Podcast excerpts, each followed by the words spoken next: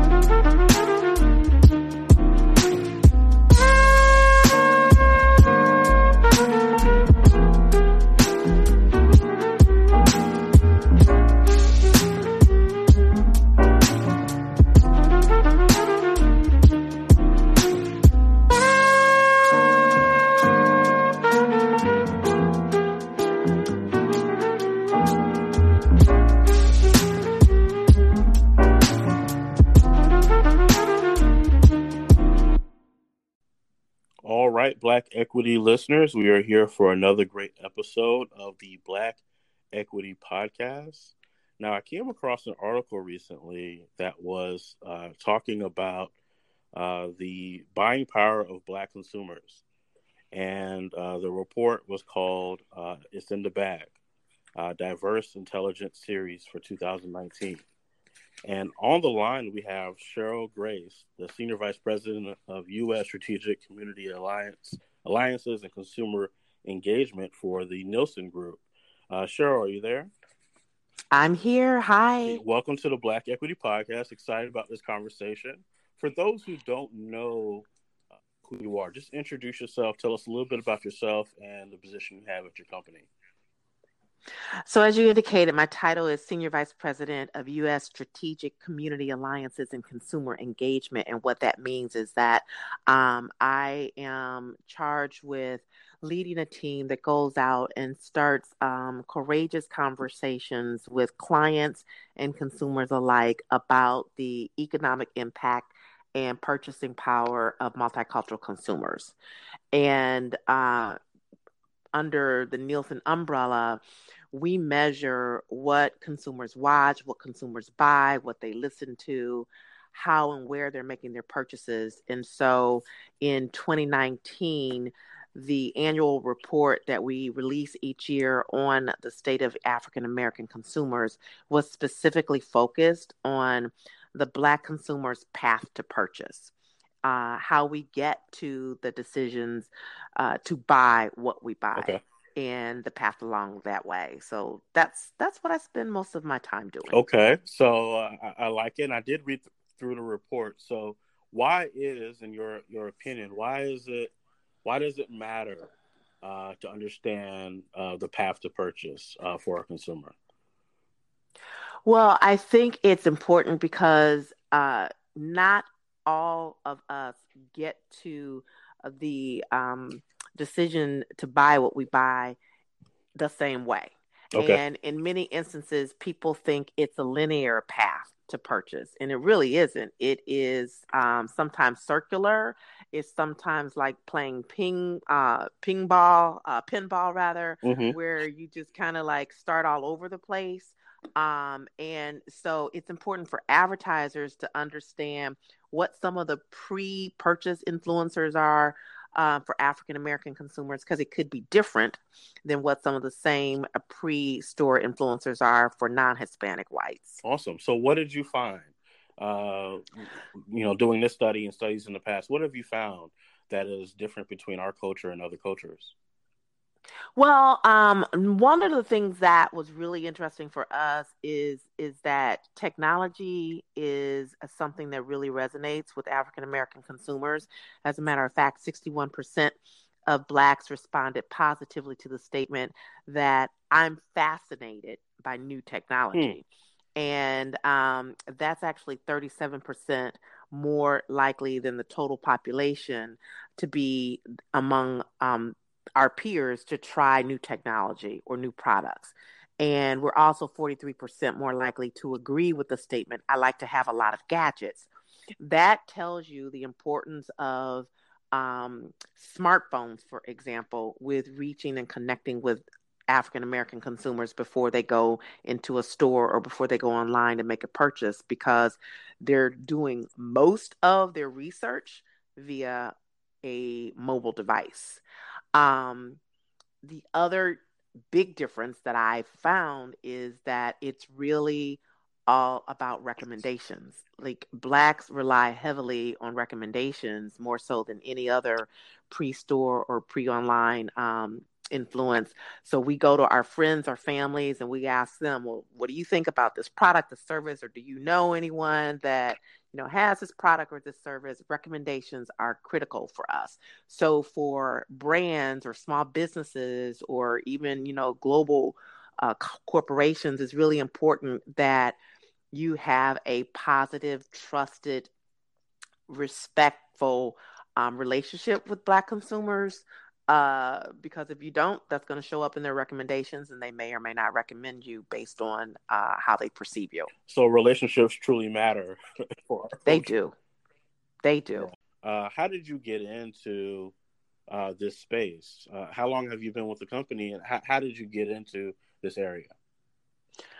I joined Nielsen in 2004, so it's been um, almost 16 years now and I worked at the local NBC affiliate here in Chicago at WMAQ television. So I was uh, very familiar with the TV industry. And at that time, I joined Nielsen on uh, the media um, TV rating side of the company and uh, got promoted to head up communications on the buy side of the company. So the company right now today is uh, has two versions: the media side, which includes TV ratings, and uh, we measure uh, what you listen to on podcast and what you are listening to um, on the radio and etc. And we also have the side of the company that measures what you buy at grocery stores, drugstores, convenience stores. Um, and our clients on that side of the business are manufacturers like P&G or retailers like Walmart. And when I was on that side of the business, I noticed that there was a lot of information coming across my desk about how blacks were um, spending their money and where they were spending their money. And I wasn't aware of uh, this type of information. So I thought that it probably was a safe bet to assume that others weren't aware of it. And so um, in 2011, we started a report on the state of the African American consumer, which has mm. now grown into an entire series on diverse uh, audiences. And so we put out the Black Report, as we call it, once a year. And have you have you seen that uh, black owned businesses investors are utilizing this information for their absolutely company? absolutely okay. the same insights that we share in the report first of all these insights and the reports are totally free and you know people who are listening can download it at nielsen.com and nielsen is n-i-e-l-s-e-n dot com slash african americans and um, the insights that we share in the report are actually culled from a lot of the insights that we share with our paying clients. Uh, this is more of the syndicated data that we have and not the customized data that we we share with um, our clients for more granular insights. But certainly, businesses, uh, small businesses, can use this to better understand how to connect with, how to reach out to, and even who are their intended audiences. And if they happen to be African Americans, um, what's the best way to uh, get in front of them and to get your product or service in front of them? So, yeah, it's it's appropriate for all audiences. Now, I notice our culture spends a lot of dollars in the entertainment space. Um, is there? I know we have the the numbers behind what we do, is there numbers behind why we do what we do? So, um, we historically are more quantitative in that we're measuring the numbers. Mm-hmm. Um, qualitative, which is like when you have focus groups or um, when people like actually stop to tell you why.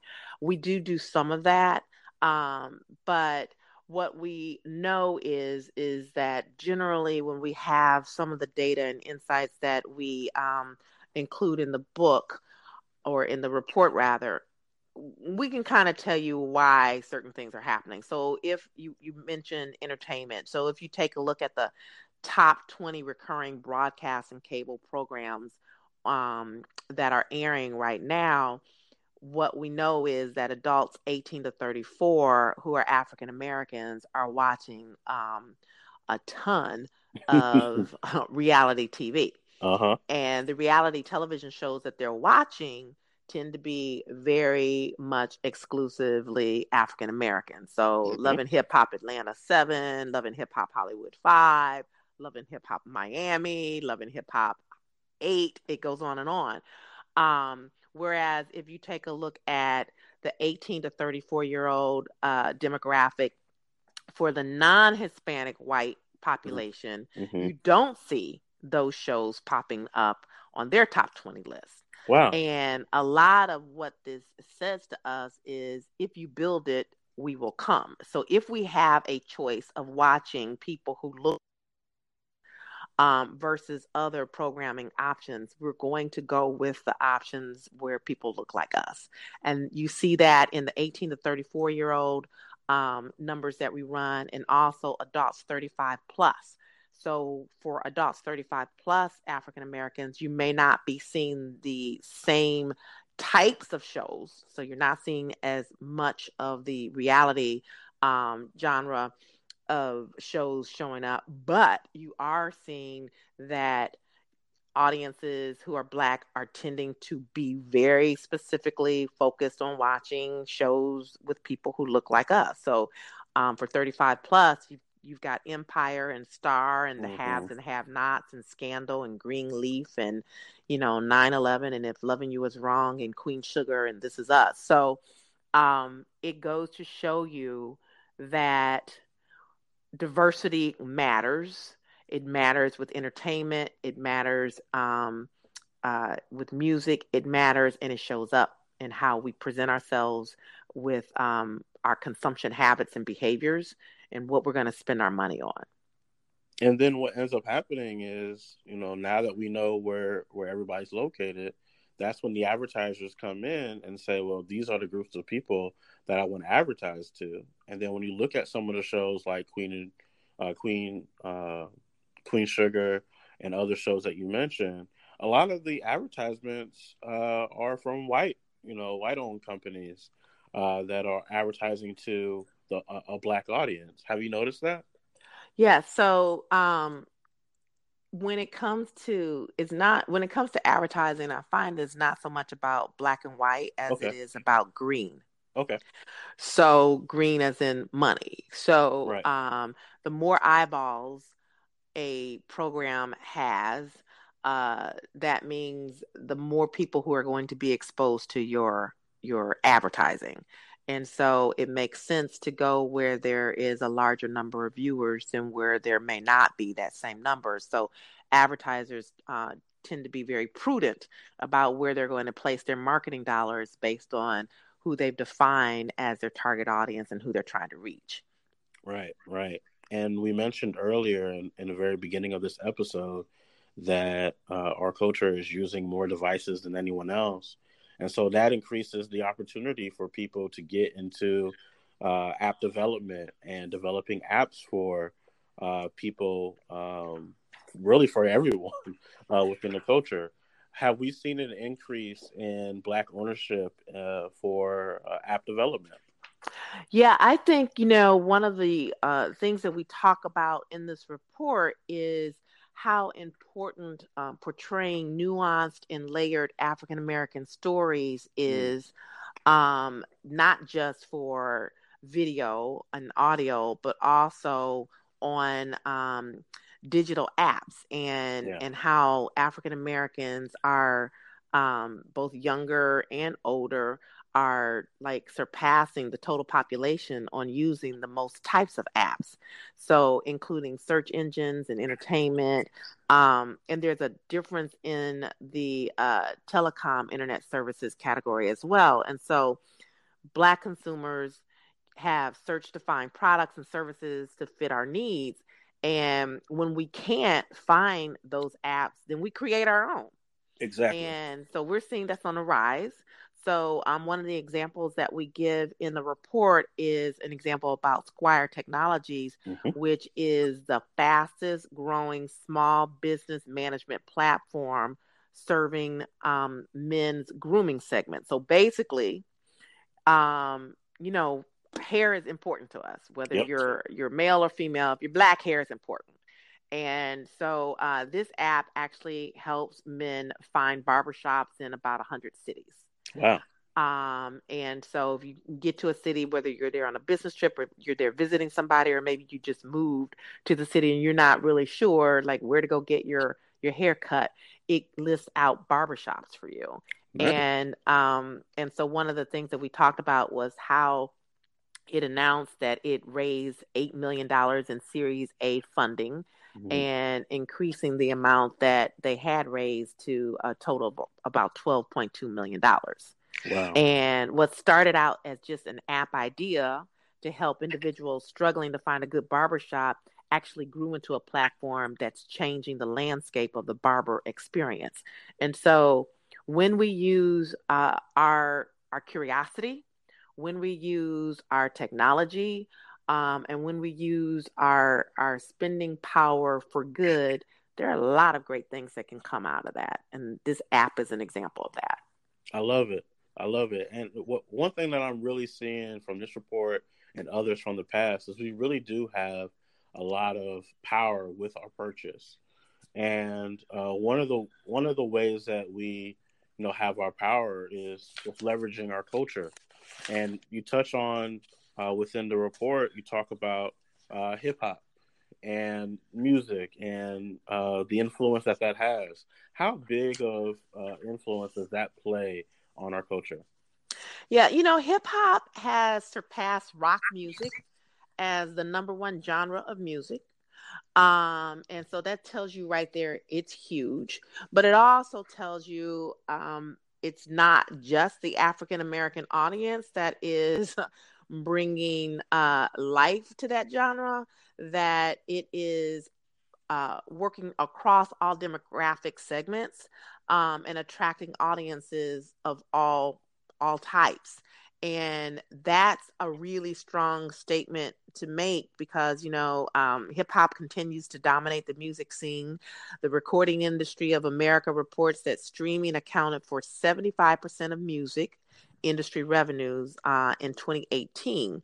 And uh, what was interesting is that the Billboard year end streaming songs artist chart uh, for 2018 featured out of 25 songs, 17 of them were rappers. Mm. Right? So um, you have to understand also that 50 songs on the 75 uh, year end list of songs came from hip hop. Wow. So uh, it tells you that there is power and influence in hip hop and beyond, but it actually points to the fact that our culture crosses across all demographics. We tend to be trendsetters, and other demographics want to know what we're doing, what we're listening to, and they're going to tune in. And that makes it even more profitable for brands. So if you're attracting an African American audience, the chances are that you're attracting other audiences as well. Mm, I like that. Trendsetters. We've always mm-hmm. been that. We have. And, we and have. That's. I mean, to me, that's that's really our our true cultural equity. It is, and as long as it's not being, you know, um, utilized for for other gains, mm-hmm. but at least being attributed back to our culture, uh, it is absolutely something that we've been known for historically. But I think brands are just now starting to tap into how they can monetize uh, that that the, the fact that we're trendsetters. Things generally happen in an African American community about uh, three to six or nine months before it rolls out into general market. Right. Wow. Wow that's that's that's a big that's a big statement there. Yeah, uh, I'm just taking it all in. I apologize. That's okay. Um, so I, I, I want to make sure we touch touch on this. Uh, in the very beginning of this podcast ever existing, we talked about the black dollar, and we talked about at, at the time. I'm not sure what the study is now, but at the time it was the black dollar would stay in the community for six hours before it would leave. And so I'm not sure where it is now, uh, but touch on the black dollar and how important uh, the black dollar is to all of this uh, conversation that we're having. So, you know, it's really interesting because this is maybe the third or fourth interview I've done over the course of the last couple of days. Mm-hmm. And every single interviewer has gone directly to how long the black dollar is uh, staying in our communities mm-hmm. and and it's an important point to make so what i think is is important to also understand is is that african americans have right now 1.3 trillion dollars of annual purchasing power. Right. Um and that has grown tremendously since 2011 when we started these reports when it was around 969 billion dollars. And what we've seen between the year 2000 and 2018 was that our spending power has grown at a faster rate than that of the non Hispanic white um, spending power. So the African American spending power grew at about 114%, at a rate of 114%, versus 87, 88% that uh, the uh, non Hispanic right, white rate grew. So that shows you that we're actually spending faster than um, than the total population. But I think the other important point to kind of understand is so many brands and even our own small black owned businesses get hung up on the fact that our household income is um, oftentimes smaller than the total population's household income. And so mm-hmm. people will see that and they will stop there and not pursue African American consumers, you know, as a viable audience beyond that point. But what they're missing is the fact that um, expenditures by household are actually much higher for African American households than they are for general households. And so, um, what that says is, is we may not have as much income, but what we do have, we're going to spend it, and mm-hmm. we're spending it higher, and we're spending it in in other places. And so, for companies, small businesses who are really looking to tap into the black consumer power don't let the household income stop you. Take a look at the expenditures and it's not what's coming in it's what's going out okay. that businesses should care about. Now investment institutions investors financial institutions banks you know um, credit counselors they may all have a different take on that. Right understandably right. slow understandably slow but um, but for businesses who that's not their area of focus, then understanding how we're spending is is something they should pay attention to, not the household income. That's that's good to know, and I agree. If the money's coming out to you, pay attention to the money that's coming to you. Uh, right. As business, as an investor, I I, I agree. Uh, I want to shift gears a little bit to uh, looking at uh, the enrollment uh, for college and for Black students. Um, what, what, what did you find uh, when you're studying um, that area as far as uh, Black students and enrollment? What type of statistics are found in that area that stood out to you? So, what has long stood out to me that I've found um, very interesting is how little we hear about African Americans and our um, growing in our growing college enrollment, for mm-hmm. example, in general market media. So um, they're not telling the stories. I still, when I when I hear general market media talk about African Americans in education, it's usually surrounding a dropout rate. Mm. Um, so they're not telling you that the percentage of African American high school graduates immediately enrolling in higher education continues to rise. Uh, and that it reached 63.1% between the years 2016 and 2018, and that that's up a whopping 62.7% um, from 2013 to 2015. So it's it's growing, but that's not a story that we're often hearing. Um, Black female high school graduates have increased immediate enrollment in college from 63.6% to almost 70% over uh, the same time frame between 2016 and, and, 2018. So Black women are enrolling in college um, more frequently than um, our Black our, our Black guys are. So, um, and we're increasing with the number of bachelor's degrees or higher that we're actually earning and all of this actually has an impact on our um, economy because once you have a college education in theory then you're getting higher paying jobs and then your your household income is going up your expenditures are going up et cetera et cetera. So it it all builds on top of each other. And so something else that's in this report that i want to make sure that we touch on is uh, this U.S. Census that's coming up.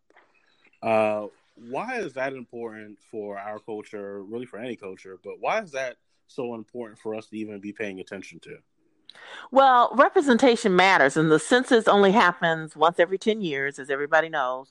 And so it's important to make sure that our households are counted because it ensures that we get the funding that our communities need it ensures that we have the resources that um, is needed to to be viable and strong communities. And Nielsen actually does uh, with our our television ratings is all census based. So it's important for us as a business to have an accurate knowledge of how many African Americans there are in the United States. And right now, we are at about 47.8 million blacks, so almost 48 million blacks um, in the United States. And so we pull our numbers based on that, and then we're uh, careful to ensure that our panels and households who participate in our studies are representative of the population. So if we're comprising about 14% of the US population, uh, then Nielsen's sample is also about 14% of the population. So it's really important for us to participate in the census. And 95% of homes in the country are going to receive letters with instructions by uh, about March. So that's just in a few months and you'll have the opportunity to respond digitally for the first time ever.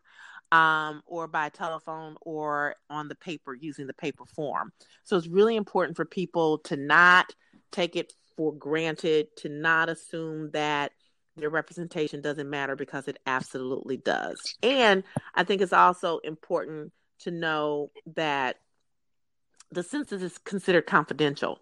So it's against the law for the U.S. Census Bureau to share or publish any private information that identifies an individual, including uh, by identifying it with other government agencies. I think that's really important for people to know that I don't think that they do know.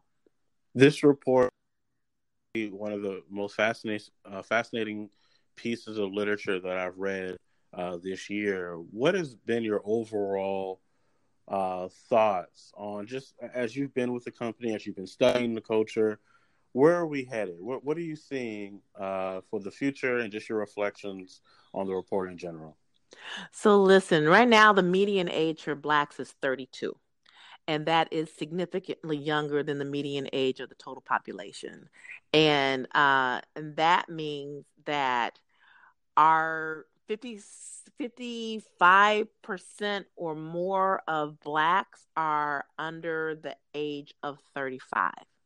So we're young, we're growing, and when brands can figure out how to connect with us culturally they have a longer lifespan with us as consumers if they get in and understand our value when uh, if they reach us when we're younger but it also speaks to the responsibility of us as consumers to only spend our time and our money with brands who are um, worthy of our time, attention, and dollars. And so I think it's important for us to ask ourselves five questions whenever we are about to make a purchasing decision or whenever we're about to listen to something on a streaming uh, platform or watch a television show, there are five questions we should ask ourselves. The first question is Can this product or service be found in my neighborhood or on a platform um, that is reflective of my community? Mm-hmm. The second question is Does this particular company or business hire people who look like me? Amen. Does this particular company or business or program um, reflect positive images of people who look like me? Bingo. And the fourth question is is is this particular business um, supporting causes that are important to my community? Mm-hmm. And if the answer to any or all of those four questions is no, then the fifth question has to be Do I want to spend my time or money with this company? Say that last question one more time. The fifth question has to be mm-hmm. if the answer to any of the other four questions is no, the fifth question has to be Do I want to spend my time or money mm. with this particular company? Now, the most important thing I'm hearing there, I know you about to about to say something, but the most important thing I'm saying is not just the money that is the focus; it's the time too. Absolutely, absolutely. Your time, your time is your money. Mm-hmm. Your time is certainly someone else's money. Exactly. So if you're spending time watching a program, or if you're spending time listening to, you know, a streaming service, there's a beneficial um, uh, fiscal aspect of that on whoever is receiving that time right? So mm-hmm. you're spending some kind of money or there is an equation of money. Um, so absolutely your time and your money are both equally important. It's important it's important to pay attention to the different stories that are coming out uh, from the culture and really see well how is this company responding to our needs? How is this company uh, showing that they're they're actually caring about our culture. All those things matter outside of just the content that is being pushed out. It does. It matters. Who's showing up at your neighborhood um, um, events mm-hmm. and who's sponsoring the events that you care about? Who are those companies that aren't afraid to be there with you?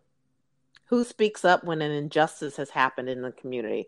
Who's who's not afraid to say something? In support of the African American community. Those are really important things to look at because it tells you who the leadership is behind the brands that you're supporting with your money.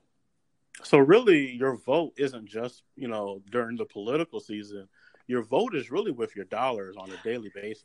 That is so good because your vote is with your wallet. You vote with your wallet every single time you walk into a grocery store or drugstore and buy a tube of toothpaste or a tube of lipstick or, you know, a roll of toilet paper. You are voting for a particular brand. You're saying, I choose this brand over another. Mm, I love, I, I really love that because really, when you realize that you decide, when once you realize that power, you realize you decide reality because yes. you get to decide who's going to make it. You know, you get to decide between Netflix and Blockbuster. Yes. You know, what, yes. what's going to be the future uh, of our country. That is a great example between Netflix and Blockbuster, right? It it also when I talk to high school students um and and and share the example of the Montgomery bus boycott in the 50s. Mm-hmm. Um the bus company of Montgomery assumed that blacks could not live without their service mm-hmm. um, until blacks were living without their service. right. And it was it was an eye opening, you know, moment for the bus company. It's like, oh my God, like we can't survive without them. And so if you fast forward to 2019, 2020, you know, what are our our Montgomery bus um, service opportunities? Is it cell phones and the cell phones that we choose to use? Um, you know, our young people spend a lot of time on their mobile devices. And what if we decided to take away cell phones from everybody who is under the age of 25, mm-hmm. right? Like, what would what impact would that have on some of these brands that are putting cell phones out there? You have power. You just have to think about how you're using it every single day. Now, I know you may not be able to speak on this, but when some of these companies get into hot water, how many of these people are reaching out to you saying, "Hey, what can we do that that can improve our stance within the community?" Do those conversations happen? Because I, I noticed lately there's been a lot of different companies in and out of the news that they probably are getting really bad press when it comes to black culture and the black dollar. Yeah, you know what generally is happening when um, those types of uh, occurrences make public news is mm-hmm. that they either didn't have someone on their team who looked like you or me, mm-hmm. or they had not empowered the people on their teams that they had who looked like you and me to speak up. Mm. Or the person on their team who looked like you and me and who spoke up, uh, they may have been ignored and, you know, and it fell on deaf ears. But also, what happens is sometimes some of these uh, rate, television spots, um, campaigns, they happen in other parts of the world where you know, diversity doesn't mean the same thing in Italy or Spain or Europe that it means here in the United States. And so if you test a concept out over there and it goes over wonderfully, then you assume that it will go over as well here in the United States mm-hmm. and and you find out oh no that that didn't work here um so making sure that you understand the cultural nuances of of blacks living in America. Uh, if you are purchasing or using, um, I shouldn't say purchasing, but make sure you understand blacks here in America if you are promoting products mm-hmm. to blacks here in America. That really opens up the conversation around diversity and inclusion because sometimes it feels like, well, is diversity and inclusion really needed? Should we just have our own companies? But but what I'm hearing is diversity inclusion is needed uh, more uh, really more for them because if you want to stay in good standing, you're going to need us in those rooms helping you make those decisions, you know, those boardrooms, those executive level decisions, or you'll you'll really have a blind spot to our culture. Well, listen, if you if you take a look at Asian Americans, Hispanics, and African Americans and how fast those three demographics are growing here mm-hmm. in the mm-hmm. United States. Right now, 21 of the top 25 most populated counties in the United States are already multicultural. Mm. Um, 51% of all uh, kids um, that are under the age of 11 are already multicultural. 40 something percent of all millennials are multicultural. if your company does not have a strategy that is focused on multicultural consumers and connecting with us, you are not going to have a company mm-hmm. in the next 10 to 20 years. That's true. It's just period. It's just like we're growing faster than the non-Hispanic white population, and if you're not taking time now to take us seriously, you're going to look up and you're going to be a blockbuster. Exactly. that with what you're saying, that would mean that a lot of these podcasts, these YouTube influencers, these black-owned businesses, you have a lot of leverage. You have a lot of power, and you know, don't necessarily because I notice a lot of people uh, you know, in the podcast space or other spaces, they just take the quick, the first quick check they can get, not understanding that you may be more valuable than you realize. Yeah, especially when it comes to podcasting. I it wasn't in the report, but I have a stat here somewhere um, about podcasting that speaks to how much it has grown mm-hmm. over the course of the last five years. And those numbers are like off the charts. Mm-hmm. And the reason that they're growing so quickly and that audiences are really like gravitating to them is A, because you can self select what you want to. Mm-hmm. And um, you don't have to worry about code switching going. You can get real 100% uh-huh. dialogue, uh-huh. right? So all of that is there. And that's one of the reasons that podcasts are so popular.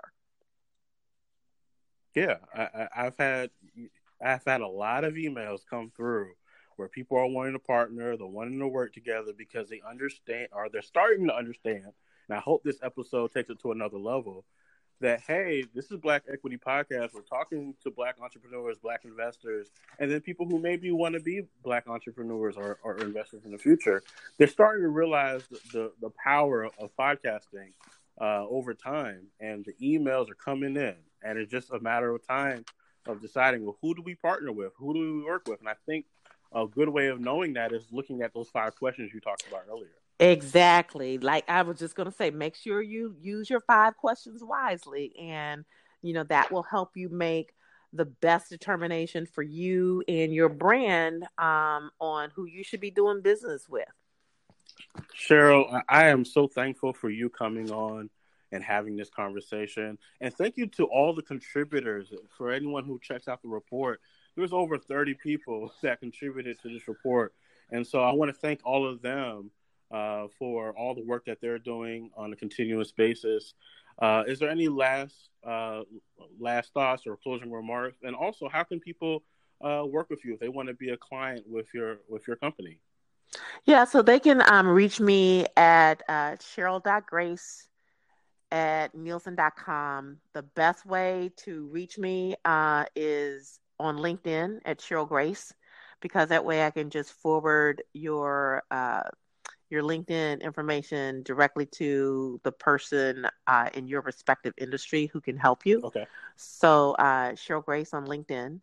Uh, and to just visit and take advantage of Nielsen.com, going to our website, and in the search bar there in the right hand corner, typing in any topic that is of interest to you or business um, item that is of interest to you, typing that in and looking at all of the different types of reports and uh, studies that Nielsen has probably done on your area. So if you type in travel, something will pop up. If you type in streaming, if you type in whatever your business could be, someone called me the other day about skincare and we found like three or four reports that could help her with her skincare business. Mm. So utilize Nielsen for these free reports um, as often as you can to help strengthen your businesses.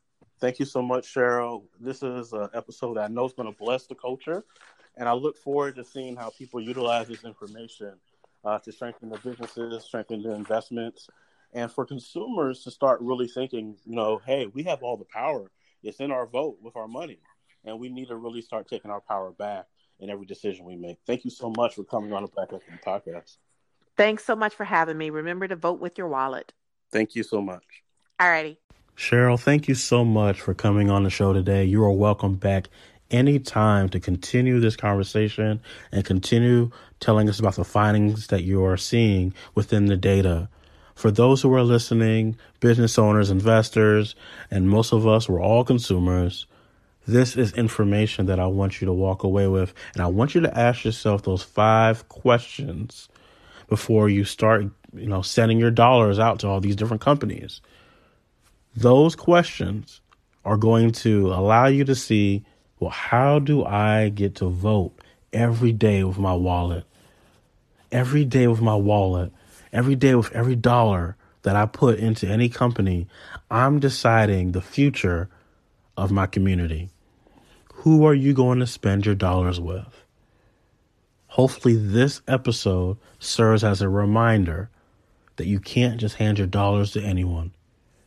I'm DJ Motri of the Black Equity Network, and thank you for listening to the Black Equity Podcast. Make sure you subscribe on iTunes, Spotify, and all major platforms. And make sure you uh, become a uh, Black Equity Insider and follow us on Instagram over at Black Equity Network.